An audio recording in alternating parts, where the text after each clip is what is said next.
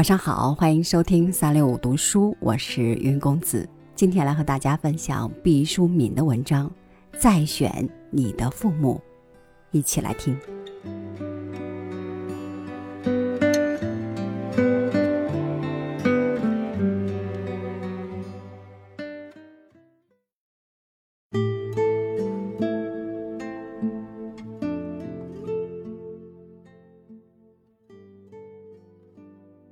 我猜很多人一看到这个题目的名称就大不以为然，甚至愤愤然了，觉得毕淑敏是不是昏了头？父母是可以再选的吗？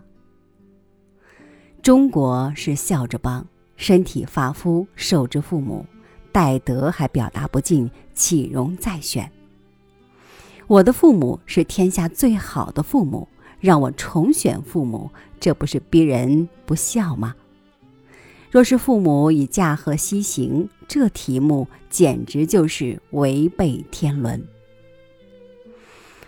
请您相信我，我没有一丁点想冒犯您的意思，也不是为了震撼视听、哗众取宠，实在是为了您的心理健康。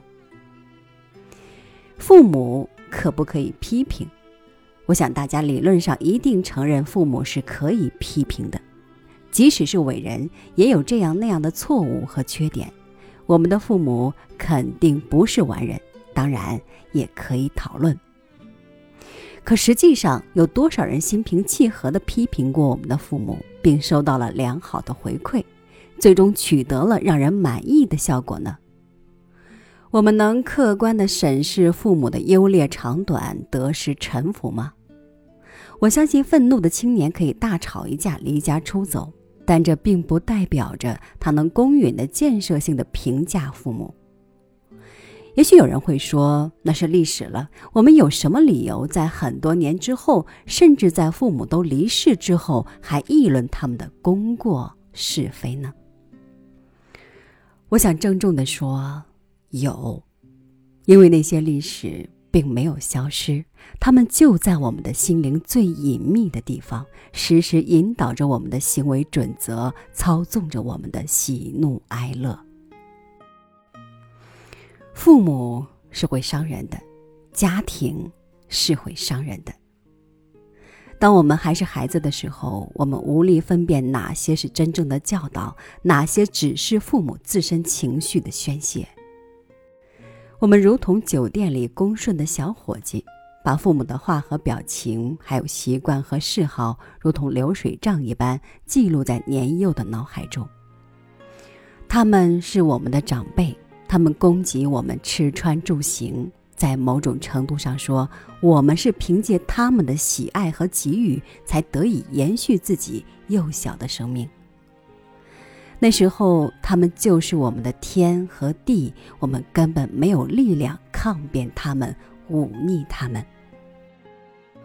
你的父母塑造了你，你在不知不觉中重复着他们展示给你的模板，你是他们某种程度的复制品。分析他们的过程，其实是在分析你自己。请你准备一张白纸。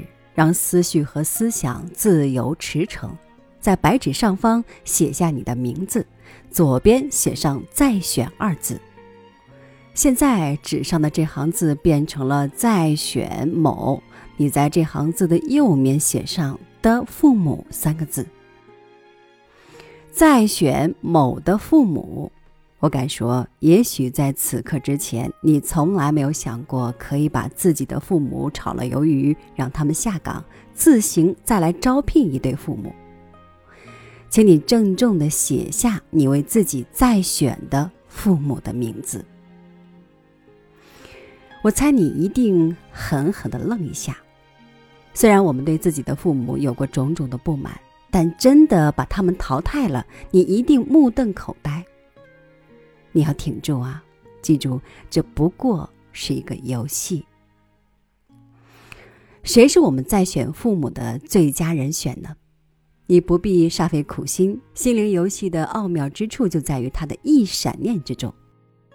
你的潜意识如同潜藏深海的美人鱼，一个鱼跃跳出海面，露出了它流线型的身躯和嘴边的胡须。原来她并非美女，也不是猛兽。关于你再选父母的人选，你把头脑中涌起的第一个人名写下就是了。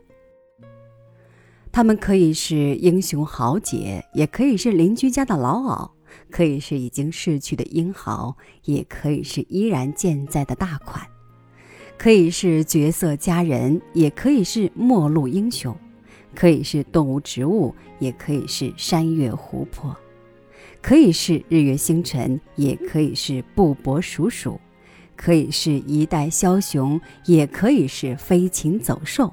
可以是自己仰慕的长辈，也可以是弟妹同学。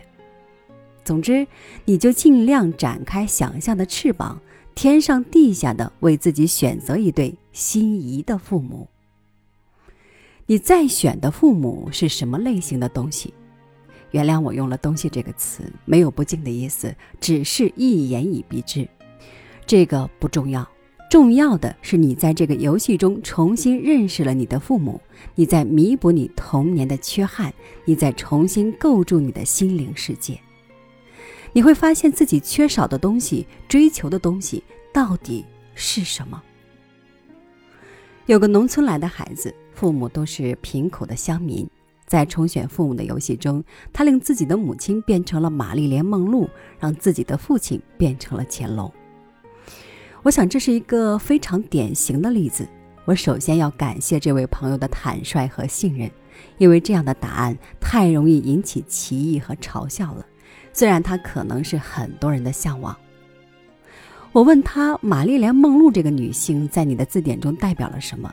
他回答说：“她是我见过的最美丽和最现代的女人。”我说：“那么你是不是觉得自己的亲生母亲丑陋和不够现代？”他沉默了很久，说：“正是这样。中国有一句俗话，叫做‘儿不嫌母丑，狗不嫌家贫’。我嫌弃我的母亲丑，这真是大不敬的恶行。平常我从来不敢跟人表露，但她实在是太丑的女人，让我从小到大蒙受了很多耻辱。我在心里是讨厌她的。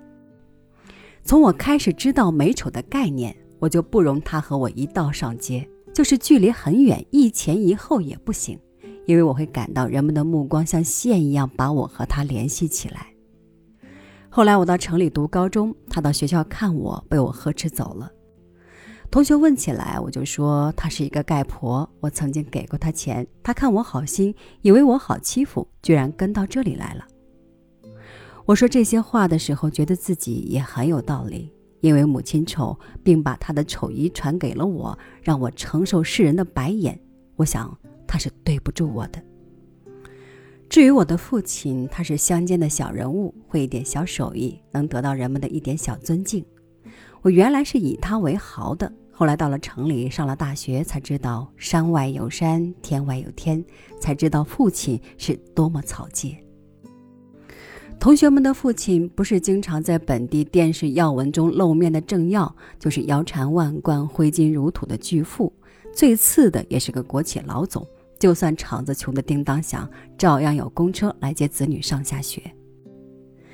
我的位于社会底层的位置是我的父母强加给我的，这太不公平。深层的怒火潜伏在我的心底，使我在自卑的同时非常敏感，性格懦弱，但在某些时候又像地雷似的，一碰就炸。算了，不说我了。我本来认命了，因为父母是不能选择的，所以也从来没有动过这方面的脑筋。既然你今天让我做换父母的游戏，让我可以大胆设想，别具一格，我一下子就想到了玛丽莲梦露和乾隆。我说：“先问你一个问题：如果父亲不是乾隆，换成布什或布莱尔，要不就是拉登，你认为如何？”他笑起来说：“拉登就免了吧，虽然名气大，但是个恐怖分子。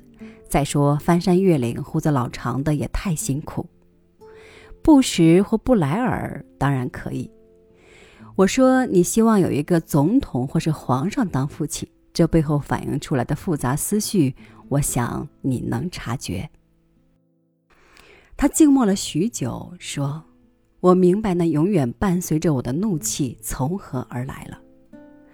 我仰慕地位和权势，我稀图在众人视线的聚焦点上，我看重身份，热爱钱财，我希望背靠大树好乘凉。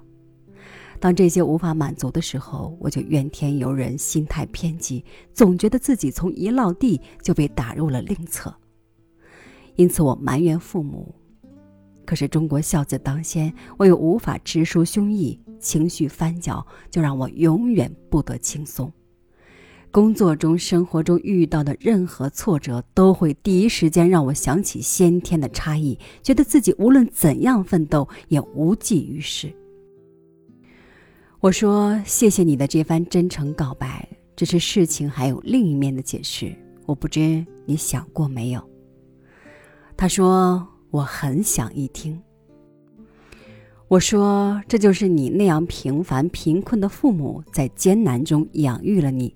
你长得并不好看，可他们没有像你嫌弃他们那样嫌弃你，而是给了你力所能及的爱和帮助。他们自己处于社会的底层，却竭尽全力供养你读书，让你进了城，有了更开阔的眼界和更丰富的知识。”他们明知你不以他们为荣，可他们从不计较你的冷淡，一如既往的以你为荣。他们以自己孱弱的肩膀托起了你的前程。我相信，这不是希求你的回报，只是一种无私无悔的爱。你把玛丽莲梦露和乾隆的组合当成你的父母的最佳组合。恕我直言，这种跨越国籍和历史的组合，攫取了威权和美貌的叠加。在这后面，你是否舍弃了自己努力的空间？玛丽莲梦露是出自上帝之手的珍稀品种，乾隆也是天分和无数拼杀才造就的英才。在你的这种搭配中，我看到的是一厢情愿的无望，还有不切实际的奢求。那位年轻人若有所思地走了。我注视着他的背影，期待他今后可能会有所改变。